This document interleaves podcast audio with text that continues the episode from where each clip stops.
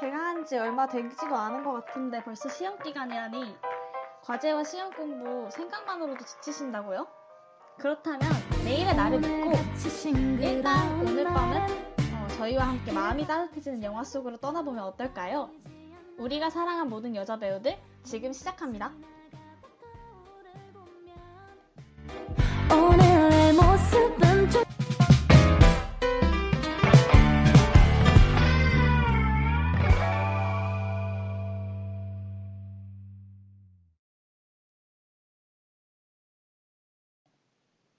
네, 안녕하세요. 오프닝 곡으로 치즈의 마들렌 러브 듣고 오셨습니다.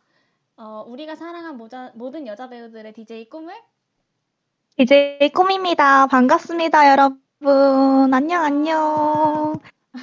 모두들 한글날부터 해서 주말까지 연휴 잘 보내셨나요? DJ 꿈을 잘 보내셨나요? 아, 저는 연휴는 잘 보냈는데 이제 지난주 말쯤에 이제 막 목요일, 금요일 이렇게 해서 제가 갑자기 또 과제 폭탄을 맞아가지고 그 과제들을 수습하느라 제가 지금 사실 그 혀에 설염이 생겼어요. 그 구내염처럼 이렇게 하얗게 구멍이 나는 게 어머 아프고 네 그래가지고 사실 지금 약간 말을 할 때 혀가 이렇게 이에 닿고 그러면 아파가지고 오늘 말하는 게 약간 좀 뭐라고 하죠? 발음이 실수가 있는데 청취자분들의 깊은 양해를 부탁드리겠습니다. 네. 모든 분들 잘 이해해 주실 거예요. 다들 과제나 시험에 치이면 입술에 한 번씩 그런 거 나와봤을 거잖아요. 그래서 다들 공감 가셔서 아, DJ 꾸물이 지금 그걸로 힘들어하구나 하면서 이해를 해 주실 겁니다. 저도 연휴 때 제가 오늘 퀴즈였거든요. 아, 진짜요? 그래서 퀴즈여서 게다가 오늘 과외 2명 시험 공부도 해줘야 되고 그래서 저도 주말 연휴를 아예 즐기지도 못하고 공부만 하고 왔습니다. 굉장히 슬프죠. 연휴를 잘 못 보내고 우리 청취자분들은 얼마나 보냈는지 궁금한데 댓글로 이따 남겨주시면 저희가 잘 읽어드리도록 하겠습니다. 네네. 그러면 이제 저희 방송을 시작을 한 지 한 6분 정도 흘렀는데 간단하게 옆 청취 방법부터 소개해드리고 가도록 하겠습니다. 시작할게요. 네, 본 방송의 경우에는 PC로 청취해주시는 분들께서는 yirb.연세.ac.kr에서 지금 바로 듣기를 클릭해주시면 되고요. 스마트폰으로 청취해주시는 분들께서는 앱스토어, 플레이스토어에서 여앱을 다운로드 하신 후 들어주시면 됩니다. 다시 듣기도 제공해드리고 있어요. 사운드클라우드, 팟캐스트, 팟빵에서 yirb 여앱을 검색하시면 저희 방송을 비롯해 다양한 여배 방송을 다시 들으실 수 있으니 많은 관심 꼭 부탁드립니다. 네, 그리고 저작권 문제로 다시 듣기에서 제공하지 못하는 음악의 경우 사운드 클라우드에 선곡표를 올려놓겠습니다. 더불어 여배는 이번 학기 안전하고 즐거운 방송을 위해 마이크를 주기적으로 소독하고 모든 DJ가 마스크를 쓰고 방송을 진행하고 있습니다. 사회적 거리를 지키며 안심하고 들을 수 있는 여비 되기 위해 노력하겠습니다. 그러면 이제 오늘 본격적으로 방송 1부를 시작해보려고 하는데요. 오늘 만나볼 배우를 이제 소개해드리기 전에 이 배우가 오늘 들려줄 이야기들과 딱 어울리는 노래 한 곡 먼저 같이 듣고 오도록 하겠습니다. 바로 듣고 와볼까요? 곡 소개 한번 해주실까요? DJ 꾸물? 죄송해요. 제가 전주를 이미 잠깐 틀었는데 혹시 눈치채신 분들 있을지 모르겠지만 오늘 먼저 1부 시작하기 전에 듣고 갈 노래는 오마이걸의 비밀정원입니다. 아주 명곡이라고 할 수 있죠. 네, 한번 모두를 듣고 와볼까요?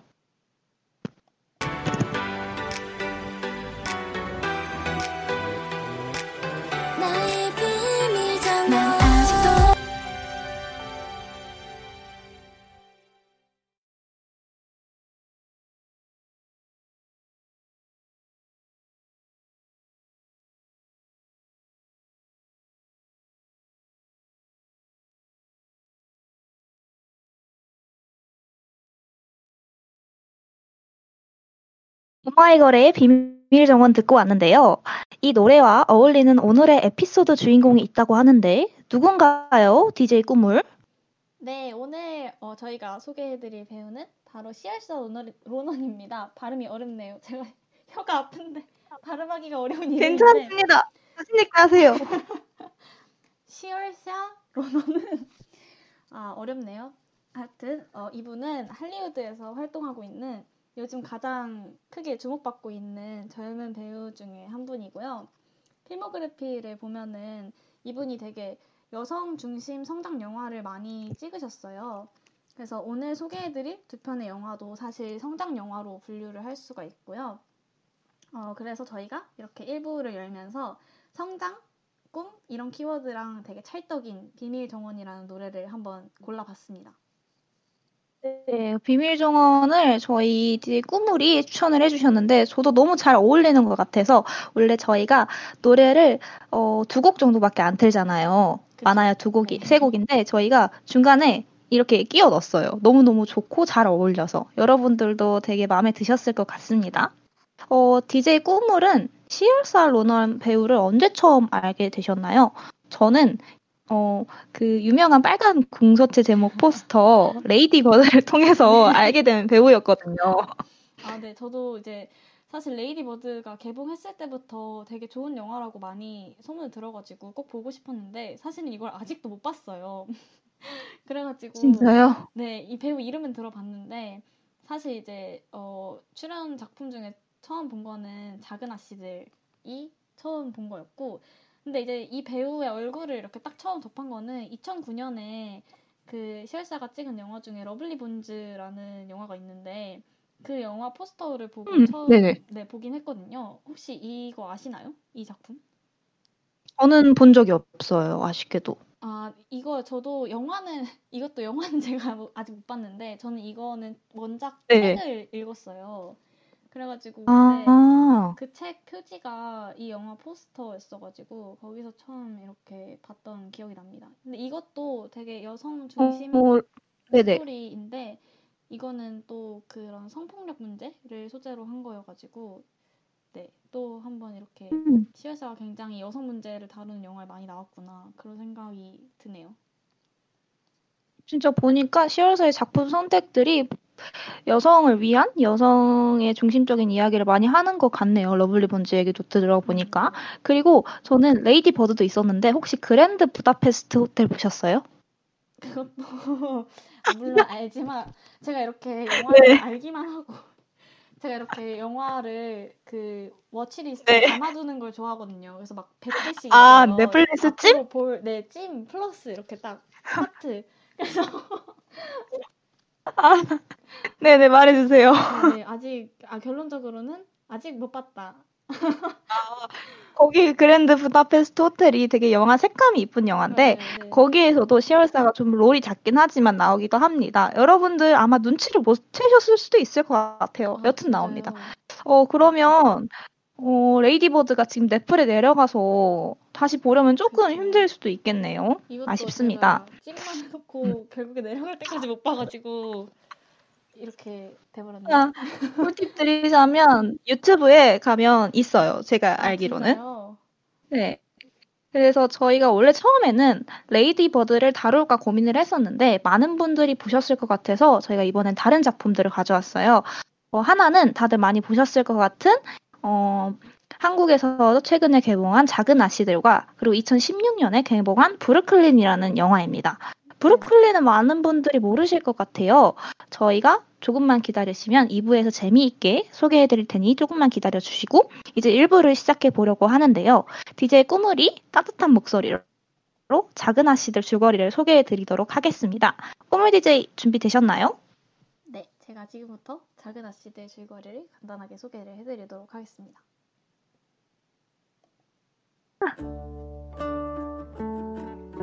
배우가 되고 싶은 첫째 매그, 작가가 되고 싶은 둘째 조, 음악가가 되고 싶은 셋째 데스, 화가가 되고 싶은 막내 에이미. 이들은 이웃집 소녀놀이와 행복한 유년 시절을 보냅니다. 저마다의 꿈과 사랑을 키우며 어른이 된 자매들. 이들은 시간이 흐른 뒤 다시 찾은 고향에서 반짝이던 그 시절의 추억을 떠올리게 됩니다. 그리고 이제 어른이 된 그들에겐 각기 다른 숙제가 놓이게 되는데요. 과연 어떤 일들이 이 자매들을 기다리고 있을까요? 와, 영화 소개 정말 잘 듣고 왔습니다. 저희 꿈의 DJ 목소리랑 너무 잘 어울리는 영화였던 것 같아요. 저희 작은 학씨들 얘기를 하다 보니까 되게 재밌는 에피소드가 있다는 거를 깨달았는데, 그쵸. 저희 작은 학씨들 보면서 두 DJ 모두 특별한 경험이 있다고 들었는데요. 둘 다 되게 힘겹게 작은 학씨들을 봤어요. 꿈의 DJ부터 어떻게 봤는지 한번 설명해 주실까요? 그쵸, 저도 그렇고 꿈도 그렇고 고난과 역경이 있는데 이 영화를 보러 가는 보는 과정과 네네.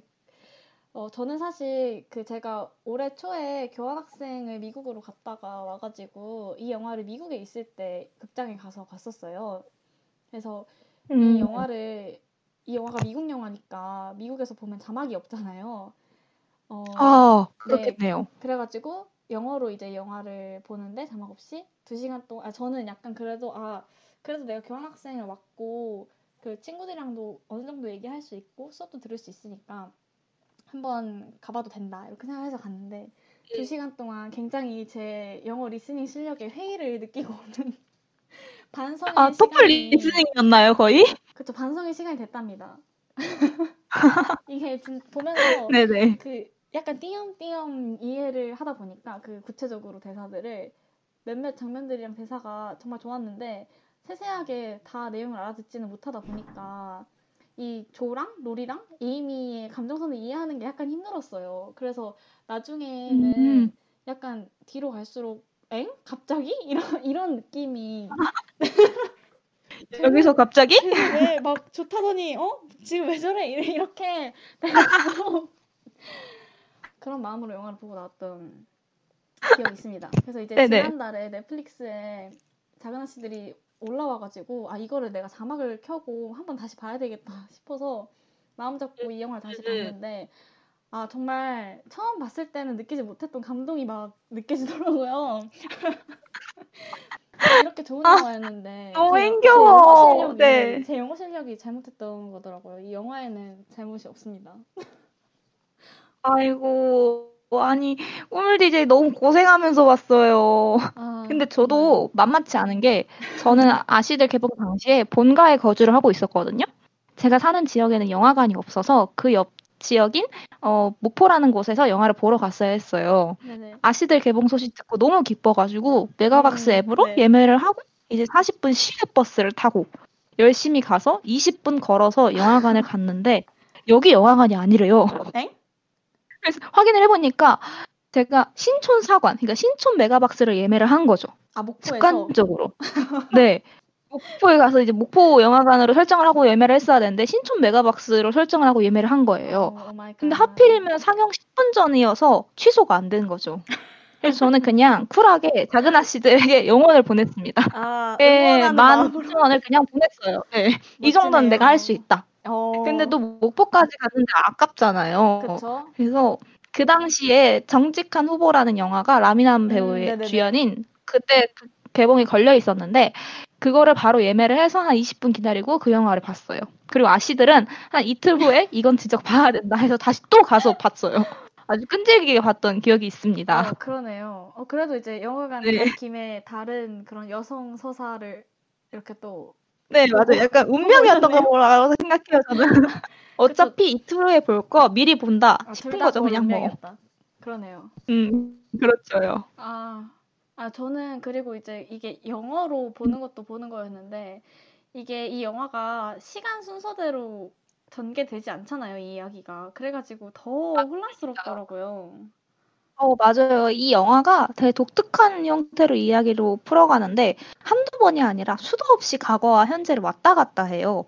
그래서 저는 처음에 이게 과거인가? 현재인가? 헷갈렸어요. 아무래도 청취자분들도 영화를 이제 극장에서 보신 분들도 이 부분에 대해서 공감을 하실 것 같아요. 꿈을 DJ도 공감을 하신 것 같고. 네, 진짜 저는 아까 말씀드린 것처럼 처음에 이거를 영어로 이렇게 들으면서 대사를 이해하느라고 막 머리가 터질 것 같은데 이게 막 과거와 현재를 막 이렇게 핑퐁 왔다 갔다 하니까 너무 혼란스럽더라고요. 그래서 처음에는 내가 이렇게까지 영어를 못하나? 이런 생각이 들었는데 자기감 들었어요? 그쵸, 자기감 들었네. 영화를 네네. 좀 이제 한참 보다 보니까 이제 좀 중간쯤 돼서야 이게 시간이 지금 왔다 갔다 하고 있는 거구나. 그거를 좀 보다가 알았답니다. 아, 중간에 알면 또 이제 앞에를, 이게 그거였어 하면서 뒤에가 또 이해가 안 되는데 그쵸. 되게 약간 좀 힘겹게 보셨네요. 그랬어요. 그래서 영화를 이제, 얘기하실 거 얘기해 주세요. 아, 아니요. 그랬다. 나 그냥 그랬다. 오케이. 그러면 청취자분들께 약간의 꿀팁을 드리자면, 영화의 색감이 좀 따뜻하고 주황빛이다. 그럼 이건 과거이고요. 차갑고 푸른 색감이 돈다. 이건 현재입니다. 아, 네, 맞아요. 이거 완전 꿀팁입니다. 이걸 미리 알고 보시면은 영화 내용을 이해하는데 훨씬 도움이 되실 것 같고, 저는 이게 그리고 약간 구성 측면에서 그 액자식 구성이다 이런 느낌도 좀 받았거든요. 왜냐면 맞아요. 네, 이게 실제로 그 자매들이 보냈던 어린 시절하고 그 극중에서 조가 쓴 소설 제목도 작은 아씨들인데 그 내용이 이렇게 병렬적으로 가는 느낌? 그래서 이게 외부 이야기, 내부 이야기 이렇게 되는 느낌이 들더라고요. 그래서 좀 결말도 그 소설 속의 결말 하나, 실제 삶에서의 결말 하나 이렇게 두 개인 느낌이 들었는데, 저는 근데 그렇게 구성한 게 참 맞아요. 똑똑하고 마음에 들었어요. 오, 맞아요. 이 결말은 스포가 돼서 이제 다는 얘기를 못 하지만 그렇게 병렬적으로 놔두니까 약간 관객들이 더 상상하게 만들고, 네네. 이게 어떻게 다양하게 생각할 수 있게 만들어낸 것 같아요. 참 독특한 구조로 잘 만들어서 아카데미까지 상을 받았다. 좋은 그쵸. 영화였던 것 같습니다. 그쵸. 이제 본격적으로 저희가 영화 속 내용을 얘기를 해보려고 하는데, 저는 그 얘기를 해보고 싶어요. 영화 배경 당시에는 결혼이 사회적인 거래였잖아요, 완전히. 그쵸. 그리고 에이미가 로리에게 이런 말을 해요. 난 시인이 아니다. 그냥 여자다. 그리고 여자는 돈 벌 방법이 없고 생계 유지나 가족 부양도 힘들다. 돈이 없지만 만약 있더라도 결혼하는 순간 남편 소유가 되고 아이를 낳아도 남편 소유가 된다. 다 남편 재산이다. 그러니 속 편하게 앉아서 결혼이 경제적인 결례라고 하지 말아라 하면서 로리에게 화를 내는 장면이 있어요. 맞아요. 저는 그 대사가 참 가슴이 아팠어요. 에이미는 내 자매 중에서 조보다도 욕심이 많고 화가로서 성공하고도 싶고 부자가 되고 싶었던 사람이었는데, 자신의 재능이 어중간하다는 것을 깨닫고 그 당시 여성으로서 성공할 수 있는 방법인 결혼을 선택하게 된 것이 저는 가슴이 아프고 좀 씁쓸했어요. 물론 누군가를 사랑해서 결혼을 하게 되는데, 만약 그때 당시 여성이 경제활동을 하고 다양한 루트로 돈을 벌 수 있었다면 에이미의 선택이 달라지지 않았을까라는 생각을 하게 된 것 같아요, 저는. 그쵸. 에이미가 사실 여기서 사회적 지위나 부를 누리기 위해서 할 수 있었던 거의 유일한 선택이 결혼이었던 거니까, 저도 참 이 대사가 나올 때 되게 슬프더라고요. 그리고 이제 사실 아까 꼬미 얘기한 것처럼 에이미가 화가로서 자기 재능을 되게 의심을 하게 되는데, 그것도 어떻게 보면은 진짜 이 사람이 재능이 부족해서일 수도 있겠지만 예술계가 너무너무 남성 중심적이기 때문 아닐까 그런 생각도 들더라고요. 사실 그 영화 중간에 대사로도 언급이 되는데, 이게 작품을 평가하는 것들이 평가하는 사람들이 다 남자였으니까 아무래도 여성 예술가는 배제될 수밖에 없는 그런 분위기가 있었던 것 같고, 그리고 사실 더 속상했던 거는 이게 그냥 옛날 얘기이기만 하면은 그래도 참 많은 발전이 있었다 이런 생각이 들 텐데, 물론 많은 발전이 있었죠. 그렇지만 여전히 뭔가 우리의 현실을 떠오르게 한다라는 점이 더 이렇게 슬프게 다가왔던 것 같아요. 그런 여성과 경제? 이런 경제권을 갖지 못한 여성들의 현실? 이런 것들이. 아까 말해주셨던 예술을 평가하는 사람들이 다 남성들이었다는 말이 되게 공감이 가는 게, 에이미가 그런 상황 속에서 되게 외로웠을 것 같아요. 그래서 자기가 재능이 있었음에도 한 100은 아니더라도 한 80만 있어도 주변 남성들이 평가를 하고 비교를 하니까 자기가 한 50도 안 돼 보였을 것 같기도 한 것 같아요. 그쵸. 그리고 아이러니한 게, 로리가 결혼을 경제적인 거래가 아니다 하면서 에이미한테 막 뭐라 그러면서, 이제 에이미가 방금 제가 읽어드릴 대사를 하잖아요. 이것도 되게 아이러니하잖아요. 평가도 남성이에요. 그 안에서 에이미가 얼마나 힘들었을까. 그리고 현실적이라는 말도 되게 공감을 하는 게, 그때 상황이면 그럴 수밖에 없었다는 게 되게 참 가슴이 아프네요. 네, 애인만 생각하면 저는 가슴이 아파요. 그러면 이제 각자 제일 좋아했던 장면이나 공감됐던 장면을 한번 얘기를 해볼 텐데, 저부터 말씀드려도 될까요? 저는 주인공 조가, 시열사가 외로움을 토론하는 장면이 가장 좋았어요. 대사를 좀 읽어드리자면, 네, 요즘 제가 대사에 막 빠져가지고 막 적어놓거든요. 읽어드릴게요. 사랑받고 싶어요. 제가 느끼기엔 여자도 감정만이 아니라 생각과 영혼이 있고 외모만이 아니라 야심과 재능이 있어요. 여자에겐 사랑이 전부라는 말이 신분이 나요. 지긋지긋해요. 그런데 너무 외로워요. 이런 대사를 조가 했는데 이 대사 듣고도 가슴이 너무 아픈 거예요. 누구나 사랑받고 싶은 거 당연한 거잖아요. 그쵸. 근데 그 내용이 공감이 되면서도 그 외로움과 허무함을 채우기 위해서 연애를 해야 한다고 생각하는 조가 그러면 안 돼 라고 저는 생각을 한 것 같아요. 그러면 모든 일이 다 어그러져 하면서 저는 말리고 싶었어요. 조가 지금 본인이 외롭고 채워지지 못한 것은 자기가 좋아하는 글을 쓰지 못한 것이기 때문이잖아요. 그렇죠. 그렇다고 보는 게 더 맞는 설명이겠죠. 저는 그렇게 생각을 하는데 후에는 이제 조가 글을 쓰고 그 외로움을 채워가고 풍족해지는 과정을 그려주어서 앞에 내용이 좀 아쉬웠는데 뒤에 내용 덕분에 저는 좀 나아진 것 같아요. 그래서 이 장면이 되게 좋았어요. 솔직하면서도 우리가 흔히 겪을 수 있는 이런 뭐랄까 갈등들을 잘 그려낸 장면이 아니었을까 싶어요. 저도 진짜 이거 보면서 너무 확 와닿고 너무 공감이 되는 거예요. 이 말 자체가. 그래서 이 장면은 사실 제가 그 몇 안 되는 영어로만 볼 때도 와닿았던 장면 중에 하나였는데 이 조의 마음 자체도 뭔지 너무 알 것 같았고, 그리고 또 방금 꼬미 얘기해준 것처럼 그 여성으로서 우리가 너무 어떤 외롭다는 마음이 들 때 그 이유를 이성의 부재에서만 찾으려고 하는 게 아닌가. 사실 우리에게 부족한 거는 뭐 남자친구를 사귀거나 결혼을 하는 게 아닌데 너무 그것 때문에 외롭다고 생각하는 건 아닌가. 내가 가진 모든 외로움들이 거기에서 비롯되었다고 생각하는 건 아닌가. 그런 생각이 또 들더라고요. 근데 또 이제 그 부분을 지적하고 있다고 해서 작은 아씨들이 막 이성에는 배척해야 될 대상이라거나 아니면은 뭐 결혼이나 연애가 여성의 꿈을 방해하기만 하는 일종의 환상이다 이렇게 막 얘기하진 않잖아요. 그래서 이 영화가 저는 되게 다양한 여성의 삶을 존중하고 있다는 느낌을 받아서 그게 좀 되게 또 하나의 인상적인 포인트였던 것 같아요. 오, 맞습니다. 에이미의 선택도 그리고 매그의 선택도 영화적으로 비난하거나 막 옹호하려고 하지 않고 그냥 그들의 삶을 존중해주는 따뜻한 시선이 영화 전체적으로 관통을 하고 있어서 저도 좋았던 것 같아요.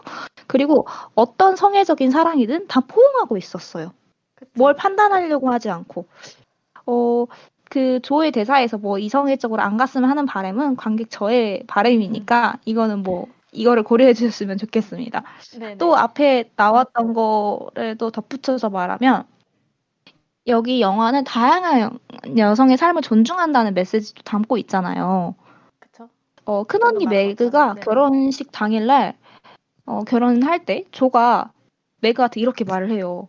언니 우리 도망치자. 내가 글을 팔아서 돈을 벌고 다 할게. 언니는 배우가 돼서 무대에서 살아야 된다. 하지만 매그는 그 남편 조를 사랑한다면서 그 제안을 거절을 해요. 그러면서 이렇게 말을 하거든요. 내 꿈이 너의 꿈과 다르다고 중요하지 않는 건 아니야. 난 집과 가족을 갖고 싶어. 라는 대사를 하는데 이걸 보면서 저는 깨달았던 게 우리는 다른 여성이 어떤 삶을 택하든 비난할 권리는 없구나라는 걸 생각하게 된 것 같아요. 사실 그때 당시 결혼은 정말 경제적인 계약이잖아요. 결혼을 하면 보통 여성은 가정에 충실하게 되고 묶여버리죠. 그래서 저도 그 당시에 그 당시를 살았던 사람이라면 조처럼 비혼을 다짐했을 건데 하지만 매그의 말을 듣고 그 어떤 여성의 삶이든 우리는 존중해줘야 되구나, 따뜻하게 바라봐야 되구나 하는 것 다시 깨닫게 된 것 같아요. 그쵸, 저도 좋았습니다. 아까 말씀드린 것처럼 그 당시에 어떤 사회적인 규범에 정면으로 도전하는 그런 주인공인 조의 삶도 물론 응원하지만 가정을 갖고 싶고 자기 사랑을 쫓아가고 싶은 매그의 선택도 되게 존중을 해주는 걸 보면서 아, 이 영화가 되게 말 그대로 계속 말씀드린 것처럼 다양한 선택들을 존중하고 있는 사려 깊은 영화다? 좀 그런 느낌이 들어요. 맞아요, 맞아요. 그래서 저희가 유명한 영화임에도 불구하고 이 영화를 저희가 첫 일부로 가져온 이유입니다. 그래서 청취자분들이 꼭 봐주셨으면 좋겠어요. 맞아요. 저희 시험 기간이지만 약간 좀 공부하는데 힘들다. 그러면 넷플릭스를 켜서 아씨들을 보면서 힐링하시는 게 어떨까? 저는 가감하게 제안을 해봅니다. 네. 아 지금 토니 이제 영화를 댓글 남겨주셨는데 이 영화 꼭 보겠습니다라고 정말 추천드립니다. 너무 감사해요. 꼭 보세요. 정말 따뜻한 영화니까요. 네 맞아요. 자 이제 우리가 일부를 마무리할 시간이 됐어요. 아, 그렇죠. 꿈을. 아, 아쉽네요. 이 영화에 대해서 되게 하고 싶은 얘기가 많지만 이제 각자 청취자분들께서도 이 영화를 보시고 각자만의 감상을 이렇게 남겨보셨으면 하는 마음으로 여기에서 이렇게 마무리를 하고 7년 뒤에 그러니까 이제 어른이 돼서 고향에 돌아온 자매들에게 어떠한 새로운 과제들이 주어질지 그리고 어린 시절과 또 어떻게 달라진 삶을 마주할지 이게 궁금하신 분들은 꼭 넷플릭스로 작은 아씨들 뒷이야기를 모두 확인해 보시기를 추천드리겠습니다. 네. 이제 1부가 마무리되었고요. 2부 시작하기에 앞서서 세상 모든 작은 아씨들을 응원하는 마음으로 페퍼톤스의 행운을 빌어요. 듣고 오겠습니다. 꿈을 DJ 틀어주세요. 넵.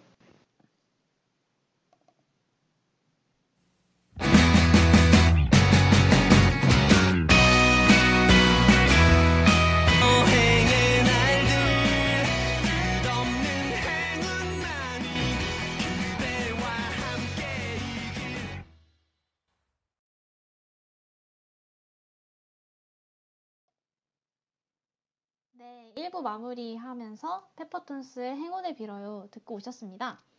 제가 개인적으로 정말 좋아하는 노래예요.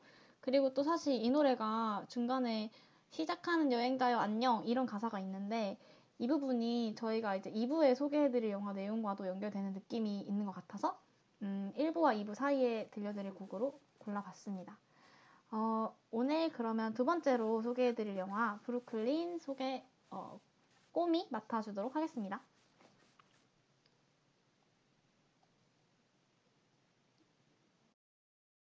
낯선 뉴욕 브루클린에서 새로운 시작을 준비하는 아일랜드 출신 에일리스. 낮에는 고급 백화점에서 일하고 밤에는 야간 대학에서 공부를 하며 브루클린에 적응하려고 노력하고 있지만 아일랜드에 있는 가족에 대한 그리움으로 지독한 향수병에 시달립니다. 한편 공동생활을 하는 아일랜드 커뮤니티 여성들의 도움과 격려로 차츰 안정을 찾아가던 에일리스는 이탈리아계의 남자 토니와의 운명적인 만남을 계기로 점차 독립적이고 세련된 뉴요커로 변해가고 있죠. 하지만 갑작스럽게 날아온 언니의 부고 소식에 에일리스는 급히 고향으로 돌아가게 됩니다. 네, 영화 설명해드렸는데요. 이 영화가 브루클린이라는 제목인데 이제 꾸물이 브루클린이라는 작품 이야기를 듣고 본인은 브루클린 99이 생각난다고 했어요. 청취자 여러분 오해하지 마세요. 넷플에 검색을 했는데 브루클린 99이 나온다. 이 영화 아닙니다. 이제 본격적으로 영화 이야기를 해보려고 하는데 꾸물 DJ 브루클린 어떠셨나요? 아, 네 그렇습니다. 이거 브루클린 99 그 드라마 아니고 브루클린입니다. 그 넷플릭스에 사실 없고요. 저는 일단 이 영화가 좀 보기 드물게 여성 캐릭터를 이렇게 착취해서 남성의 성장을 이뤄내는 성장 영화나 청춘 영화가 아니어서 되게 좋았던 것 같아요. 그리고 또 개인적으로는 영화 보는 내내 새내기 때 송도에서 보냈던 시간들 그리고 미국에서 교환학생 하면서 보냈던 시간들이 되게 많이 떠올랐고 또 많이 공감이 됐습니다. 너무 좋은 영화였던 것 같아요. 송도에서 보낸 시간도 생각이 나고 미국에서도 보냈던 시간을 떠올리게 하는 영화였군요. 아까 꾸물 DJ가 말한 것처럼 이 영화가 남성의 성장을 이뤄내는 성장 영화가 아니라 한 여성 개인의 성장에 초점을 맞춘 영화여서 저도 좋았던 것 같습니다. 보통 남성의 성장을 이뤄내는 청춘 영화는 여성 캐릭터를 주변적 존재나 깨달음을 얻게 해주는 존재, 그리고 고무해주는 존재일 뿐이잖아요. 근데 이 영화는 그런 틀을 아예 깨버리고 정말 집요하게 여성 캐릭터인 에일리스에만 집중을 하고 있어요. 맞아요. 그래서 저는 굉장히 만족스러웠던 작품이고, 저도 한 줄 평을 해본다면 한 번이라도 고향을 떠나서 타지에게 살게 된 사람은 분명히 공감할 영화다. 그리고 그런 이방인이었던 에일리스의 자신의 집을 찾고 성장하는 이야기이기 때문에 여러분들도 공감이 되실 거라고 저는 생각을 합니다. 방금 보니까 꿈을 DJ랑 저랑 둘 다 이방인이었던 경험이 있잖아요. 네, 저 그쵸. 같은 네네. 경우에는 대학에 합격하고 처음 송도에 갔을 때, 그리고 이제 2학년 때 이제 학교 신촌 오면서 서울에 정착했을 때, 그리고 꿈을 DJ 같은 경우에는 올해 아무래도 교환학생 갔을 때인 것 같아요. 그래서 저희 둘 다 이 영화가 굉장히 공감된 게 아닐까 싶습니다. 네, 맞아요. 제가 지금 그 순간 당황을 한 게 저희 집 강아지가 갑자기 짖어가지고 그 소리가 저희가 지금 코로나 때문에 그 각자의 집에서 비대면 방송을 하고 있는데, 그래서 죄송합니다 여러분. 어쨌든 네, 방금 꼬미 얘기해준 것처럼 저는 되게 영화를 보는 내내 제 경험들이 많이 생각이 나더라고요. 제가 올해 초에 미국 텍사스 오스틴이라는 지역에 교환학생을 갔었는데, 이제 물론 코로나가 터지면서 되게 빨리 돌아오게 됐지만 예상보다 요 주인공인 에일리스가 처음에 미국에 도착해가지고 입국 절차를 밟는 장면이 나와요. 맨 처음에. 근데 이 부분도 너무 공감이 되는 거예요. 왜냐면 여기서 얘기하는 게 너무 삐딱해 보여도 안 되지만 너무 순진해 보여도 안 된다. 이런 조언을 듣는데 에일리스가, 저도 이제 막 미국은 제가 처음 가본 거여서 막 걱정이 되니까 그런 입국 후기 막 이런 걸 찾아봤었거든요. 근데 네이버에 막 검색해보니까 그 막 공항에서 입국할 때 그 요즘도 그런지는 사실 잘 모르겠는데 좀 몇 년 전에 써있는 이런 것들을 보면은 막 미국 들어갈 때 화장을 너무 진하게 하고 그러고 들어가면은 성판매 여성으로 오해를 받아가지고 입국 거부할 수도 있다는 거예요.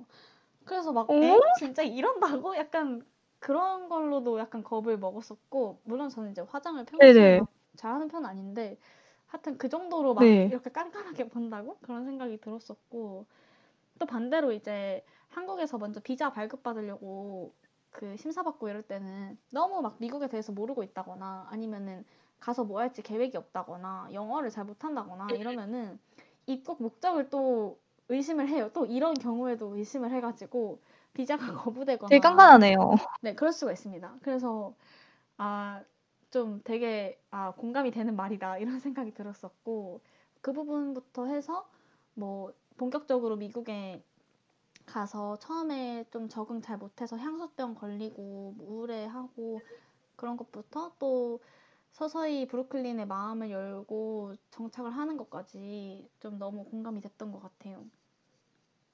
완전 에일리스의 는 하고 꿈을 DJ였네요. 엄청 많은 걸 거의 공통점이 너무 많은데요?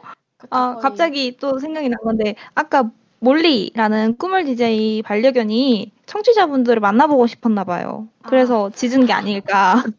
반갑게 방송에 참여하고 싶어서 그런 거 아닐까 저는 생각을 해봅니다. 저는 왓챠평에서 공감 가는 평을 한번 가져와 봤는데요. 왓챠평에서 이런 평이 있었어요. 뭔가 몸의 고향과 마음의 고향은 다를 수 있다는 것. 아무리 그립더라도 한 번 떠난 곳은 그럴 만한 이유가 있었기에 떠난 것이다. 하지만 그럼에도 내가 어디서부터 왔는지 잊지 말아야 한다. 이게 정말 공감이 됐었거든요. 명언이네. 만약 청취자분들도 영화를 보시면 이게 뭔 말인지 딱 이해를 가실 거예요. 왜 고향을 떠나서 브루클린에 가고 고향에 다시 갔어도 이제 브루클린을 계속 생각을 하고 되는지 공감이 되실 것 같아요. 저도 이제 소영 씨처럼 꿈을 DJ 같은 경우에는 제가 실수를 했습니다, 여러분. 죄송합니다. 꿈을 DJ 같은 경우에는 미국을 갔잖아요. 그쵸, 네. 저 같은 경우에는 이제 상경을 했었거든요. 네네. 그래서 몸의 고향은 전남 무안이지만 마음의 고향은 일단 1학년 때는 송도였으니까 인천 같은 느낌이 있어요. 네. 그리고 갑자기 생각나는데 마음의 고향 하니까 보통 저희 연대 1학년들은 그러잖아요. 송도가 마음의 고향이다. 아, 그쵸, 혹시 그쵸. 꿈을 DJ는 송도가 마음의 고향인가요? 저는 송도가 마음의 고향이죠. 왜냐면은 저는 그 꿈이랑 달리 서울에서 계속 태어나고 자라가지고 지금 제가 살고 있는 동네를 벗어나 본 적이 한 번도 없어요. 20살 때 그 송도에 가기 전까지. 그래서 송도 생활이 제가 태어나서 처음으로 부모님하고 떨어져서 지냈던 그런 시간인데 개인적으로 저는 짧은 시간 안에 되게 많이 성장을 했다 그런 느낌이었거든요. 동기들이랑도 너무 추억을 많이 만들었고 그래서 뭐 영화 내용이나 저의 개인적인 경험이나 이런 걸 생각해보면은 고향이라는 게 어쩌면은 내가 그냥 단순하게 태어난 장소라기보다는 진짜 내 힘으로 이렇게 딱 발 딛고 서는 경험을 해본 곳이 되는 게 아닐까 그런 생각이 드네요. 저 마지막 말이 너무 공감돼요. 저 이제 제 고향 전남 무안이라고 안 하고 송도라고 할래요. 정말 제 힘으로 발 딛고 열심히 경험해본 곳이 고향 아닐까. 아무래도 에일리스도 브루클린이 고향이라고 말을 할 수 있을 것 같은데요. 이 얘기를 들으면. 네, 맞아요. 이제 뭐 본격적으로 영화 이야기를 할 시간이 됐어요. 저희가 지금 방송 시간이 거의 끝나는 시간이 돼서 약간 말이 빠를 수 있으니까 좀 양해 부탁드립니다. 네, 침착하면서 얘기를 해드릴게요. 저는 에일리스 이제 영화 내용에서 에일리스가 약간 성애적인 관계를 통해서 향수병을 치유받으려고 해서 좀 아쉬운 부분이 있어요. 에일리스는 아일랜드에서 베이커리에서 일하다 보니까 이제 더 나은 삶을 위해서 브루클린으로 떠나잖아요. 근데 이제 향수병을 고생하게 되고 점차 토니를 만나서 사랑을 하고 성장하게 되는데 토니 말고 다른 관계에서 에일리스가 빛을 찾았으면 하는 바람이 있긴 했어요. 성애적인 관계에서 사람을 찾는 것이 아니라 앞선 영화의 조처럼 다른 열정적인 것에서 찾았으면 하는 바람이었죠. 근데 이거는 어디까지나 저의 네네 맞아요. 어디까지나 이건 저의 바람이고 입장이니까. 하지만 에일리스 입장에서는 그리고 에일리스의 가치관에서는 토니와의 사랑이 크게 차지한 거겠죠? 그랬으니까 계속 사랑을 했겠죠? 네. 그리고 이런 저의 바람이랑 에일리스의 행동이 지금 다르게 가고 있잖아요. 네네. 그럼에도 불구하고 에일리스의 감정선을 제가 잘 따라갈 수밖에 없었던 거는 에일리스가 토니와의 관계에서 100% 의지만 하고 있지는 않다는 거예요. 네. 자신의 꿈인 격리를 하고 살고 싶다는 목표성을 계속 가지면서 가고 있었기 때문에 제가 계속 의지를 하면서 감정선을 따라가지 않았나 그런 생각을 합니다. 네. 그 이제 공감이 많이 되는 코멘트네요. 그 이 시얼샤가 연기한 에일리스라는 캐릭터가 브루클린에서 토니라는 남자를 만나면서 좀 거기에 적응을 빠르게 하게 되고 마음을 붙이게 맞아요. 되는 그런 부분인데 저도 이게 약간 아쉽기는 했어요. 왜냐면은 결국에는 그런 이성애적인 사랑을 통해서 안정을 찾았다라고 보일 수도 있을 것 같아서 근데 맞아요. 저는 그래도 이게 결말로 좀 갈수록 극중에서 뭔가 뭐라고 해야 될까요? 에일리스의 연애 상대로서 등장하는 남성 캐릭터들이 단순히 그런 로맨스 상대라기보다는 태어난 곳 그리고 마음의 고향 이런 거를 이런 대비를 상징하는 일종의 심볼로서 작용하는 느낌이 더 강하다는 생각이 들어서 약간 멜로로 포장된 성장물에 그래도 더 가깝지 않은가 이런 느낌이라서 그렇게 생각을 했더니 조금은 더 마음이 편했던 것 같아요. 네. 저도 약간 한결 마음이 편해지네요. 청취자분들도 혹시 브루클린 보면서 아이 뭐야 이렇게 하면 안 되지 않아? 라고 생각하실 때 꿈노래 코멘트를 한번 들어보시면서 멜로는 양념일 뿐이다. 아, 그쵸. 착착 뿌려지는 MSG일 뿐이다. 그래서 에일리스의 성장에 조금 더 집중해서 보시면 영화를 더 편하게 보실 것 같아요. 저는 이제 좋았던 장면을 얘기해드리고 싶었는데 처음에 수미상관 이 영화에서 수미상관으로 끝내잖아요. 그렇죠. 네, 처음에 이제 에일리스가 브루클린에 갈 때 배 안에서 다른 먼저 미국을 겪었던 이방인한테 조언을 얻게 되는데, 이제 마지막에는 에일리스가 다른 친구에게 조언을 해주는 장면이 저는 아직도 기억이 남아요. 뭘 먹으면 멀미가 나니까 먹지 말아라. 출입국 관리소에서 눈 크게 뜨고 다 아는 것처럼 보여라. 미국인처럼 생각을 해야 된다. 그리고 향수병에 걸리면 죽고 싶겠지만 견뎌라.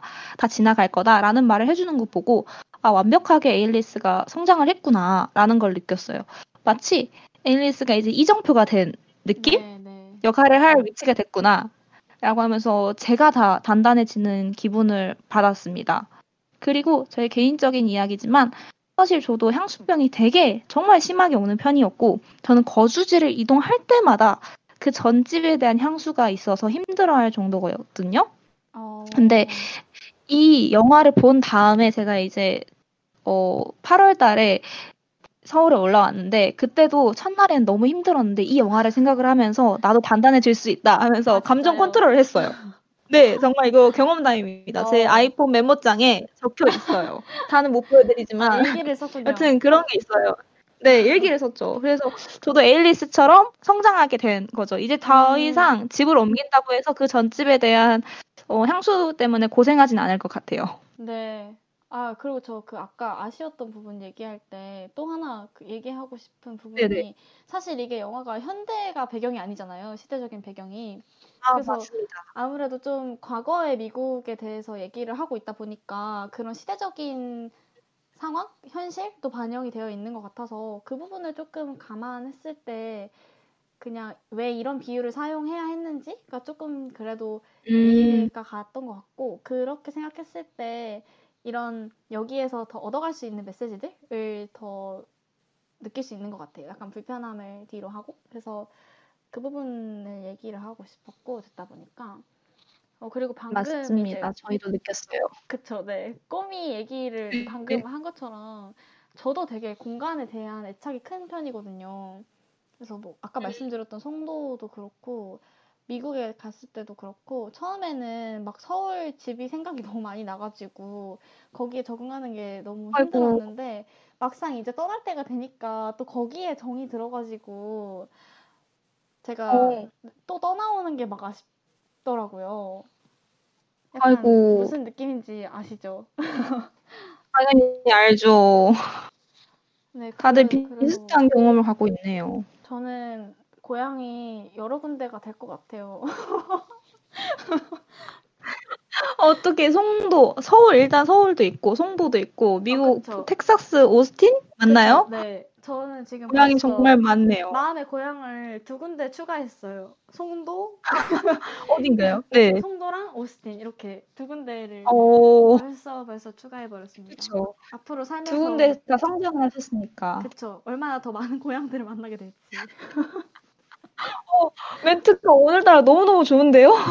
감사합니다. 얼마나 우리는 에일리스도 아마 브루클린만이 고향은 아닐 거예요. 그렇죠. 더 나아갈 거예요. 그러면 이제 그분도 에일리스도 또 다른 고향이 생길 수 있겠죠. 그렇죠. 너무 좋은 멘트였습니다. 저도 이제 아직 22살밖에 안 먹었지만 나이가 들면서 고향이 더 추가될 것 같습니다. 경험하고 이제 겪게 된다면. 네네네. 자, 좋아요. 그럼 여기까지 이야기해보고 아쉽게 2부 마무리를 해보려고 합니다. 다시 아일랜드로 네, 맞아요. 벌써 끝나요. 다시 돌아간 에일리스는 어떤 다짐을 하게 될까요? 그리고 다시 뉴욕으로 돌아간 단단한 에일리스를 만나보고 싶다면 이제 11시면 방송이 곧 끝나니까 왓챠로 브루클린을 한번 보시는 게 어떨까 제가 한번 추천드려봅니다. 이건 또 왓챠에 있군요. 네, 그렇습니다. 동시 구독하세요, 여러분. 아주 질이 올라갑니다. 오늘 밸런스가 아주 훌륭하네요. 하나. 맞습니다. 그렇죠. 오늘도 이렇게 방송을 끝마칠 시간이 됐네요. 시간이 너무 빨리 가는 것 같아요. 맞아요. 슬픕니다. 슬퍼요. 네. 여러분 오늘 방송도 이렇게 같이 저희와 함께 해주셔서 정말 감사하다는 말씀 드리고 싶고요. 마지막 곡으로 지금 소개해드렸던 영화 브루클린과 어울리는 혼내의 로케이션 언론이라는 노래 틀어드리면서 오늘 방송 마치도록 하겠습니다.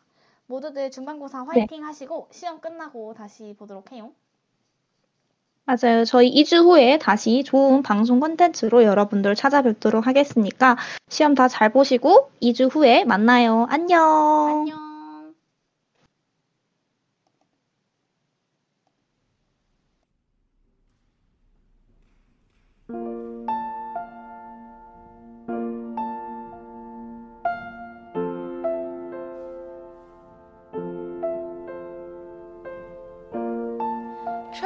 Places I ain't seen you in ages, but